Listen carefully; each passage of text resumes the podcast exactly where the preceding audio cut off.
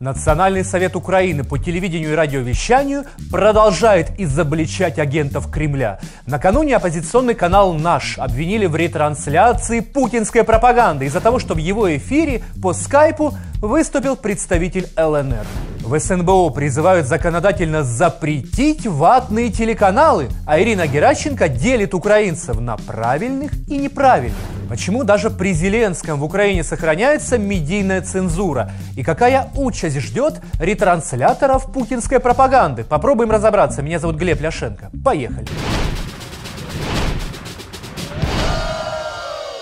Надсовет Украины по вопросам телевидения и радиовещания хочет наказать телеканал «Наш». 4 декабря в его эфире представителю ЛНР в трехсторонней контактной группе дали слово. Как будто у нас здесь трехсторонняя контактная группа, да, головуючий Георгий Тука, я как, как кремлё, главная кремлевская подошва, значит, представитель России, уж так и быть, да.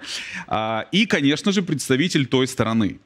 А, потому что представитель той стороны, Родион Мирошник, с нами на связи прямо сейчас. Когда вы говорите, что в девятом пункте написано сначала вывод э, вооруженных формирований, потом выборы, прочитайте Минские соглашения. Там написано с точностью до наоборот. Меня удивляет, когда образованные люди не могут прочитать три страницы. Еще раз повторю, что господин Мирошник является участником политической подгруппы ТКГ в Минске. С ним ведут переговоры члены нашей украинской делегации. И если следовать странной логике надсовета, всех их нужно немедленно привлечь к ответственности, в том числе Леонида Кравчука. Что касается плана, который называется условный план Кравчука. Не а, План начинается с того, что вы выводите э, все вооруженные формирования с территории ЛНР и ДНР. Вы правда думаете, что после шести лет военных действий по какой-то причине не, не договорившись ни о чем, не обеспечив никакую безопасность, а, вот, а, условия, права людей и все прочее, кто-то сложит оружие и выйдет. В пресс-службе Надсовета заявили, что Мирошник оправдывал действия незаконных военных формирований и сепаратистские настроения населения Ордло, обвиняя Украину в невыполнении минских договоренностей и в обстрелах оккупированной территории. И по факту этих высказываний нужно наказать, нет, не Мирошника, а телеканал «Наш». По сути, наша власть, а надсовет по телевидению безусловно выражает волю власти и ею контролируется, практикует очевидную цензуру. Каких гостей приглашать в эфир, телеканал определяет сам, а дальше уже зритель решает, насколько это уместно и интересно. И самое главное, в телевизионной студии обязательно должна быть дискуссия. При обсуждении того или иного вопроса должны быть представлены все точки зрения. Все стороны конфликта должны иметь возможность высказаться. А иначе это манипуляция и пропаганда. У нас есть российская агрессия, у нас есть ворог Путин. В свое время наша команда Клименко Тайм выпустила фильм о Донбассе, в процессе съемок которого мы взяли интервью у Родиона Мирошника и Натальи Никаноровой, представителей ЛДНР. А с другой стороны, мы взяли интервью у переговорщиков с нашей стороны Леонида Кравчука и Сергея Гармаша. Так и только так можно осветить проблемную тему объективно и всеобъемлюще. Это не пропаганда, это профессиональная журналистика. Он сказал, желание установить мир на Донбассе ни в России, Кремля, ни в Ордло реально не существует. Проект, который, к примеру, предложил э, господин Кравчук, это точно не об, не об урегулировании. А то, к чему призывают наши патриоты, это чистой воды пропаганда. Для них есть точка зрения правильная и неправильная. И в украинском информационном пространстве должна звучать только правильная точка зрения. Мы раздали паспорти бидлу, ваті, Юго-Востоку, комуністам, бюрократам і іншій наволочі, яка спить і бачить себе в обіймах з Москвою. И уж совсем непонятно и нелогично, почему переговорщикам от Украины в Минске можно общаться с представителями сепаратистов, а украинским журналистам нельзя. Ведь, по сути, участвуя в заседаниях трехсторонней контактной группы, наша власть признает того же Мирошника или Никанорову полномочными партнерами для переговоров. Но если, не дай бог, какой-нибудь украинский телеканал ретранслирует их позицию, то это ай-яй-яй. Ну і де логіка? Якщо ми хочемо, щоб такі канали, як наш, припинили існування, то треба розуміти, що вам Верховної Ради треба приймати відповідне законодавство.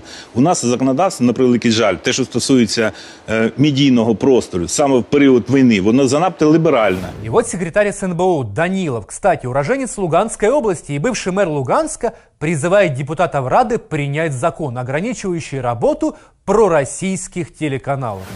По мнению Данилова, такие телеканалы, как наш, существуют только потому, что в Украине слишком либеральное законодательство. Нужно его ужесточить. И, вероятно, оставить в телеэфире только прямой и пятый каналы. Только там правдивая, честная, непредвзятая информация. Варто вживати алкогольні напої. Я не п'ю, я не п'ю і вам не раджу.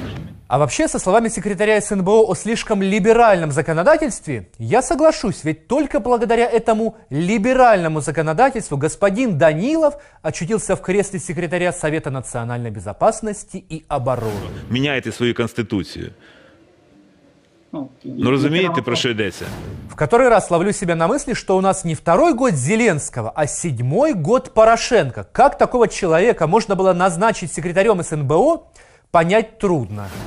Ирина Геращенко призвала бойкотировать канал «Наш», в эфире которого выступил представитель ЛНР, и другие украинские СМИ, где не преобладают патриотические нарративы. Этот подонок появился в Минске в конце 2015-го. Однажды он подошел ко мне поздороваться. Мы были знакомы в прошлой жизни. «Поздороваемся в СБУ. Вас там ждут», — отрезала я. Мирошник убежал и больше не подходил. Заявила разгневанная Геращенко, у которой даже брюки намокли. Вы мне говорите про героя Украины. Я думаю, может, мне и дадут героя Украины за то, что я сделал для Украины. А в целом ситуация вокруг выступления представителя ЛНР в эфире украинского телеканала ярко иллюстрирует то, как при Зеленском изменилась политика Украины в направлении урегулирования конфликта. Абсолютно никак. Действующая власть решительно отказалась от каких-либо телодвижений и попыток вернуть неподконтрольные территории Донбасса путем политического компромисса. Никакого диалога с ЛДНР нет и не предвидится. Сами говорить не желают, журналистам говорить запрещают, пугают телеканалы расправой. Иди, иди в, в, в, в, Между тем, пять дней назад исполнился ровно год со дня встречи в Париже Зеленского, Макрона, Путина и Меркель. В день годовщины нормандского саммита Зеленский опубликовал фотографию, сделанную в Париже год назад. «Путь к миру непростой, но знаю, мы сможем», написал наш президент.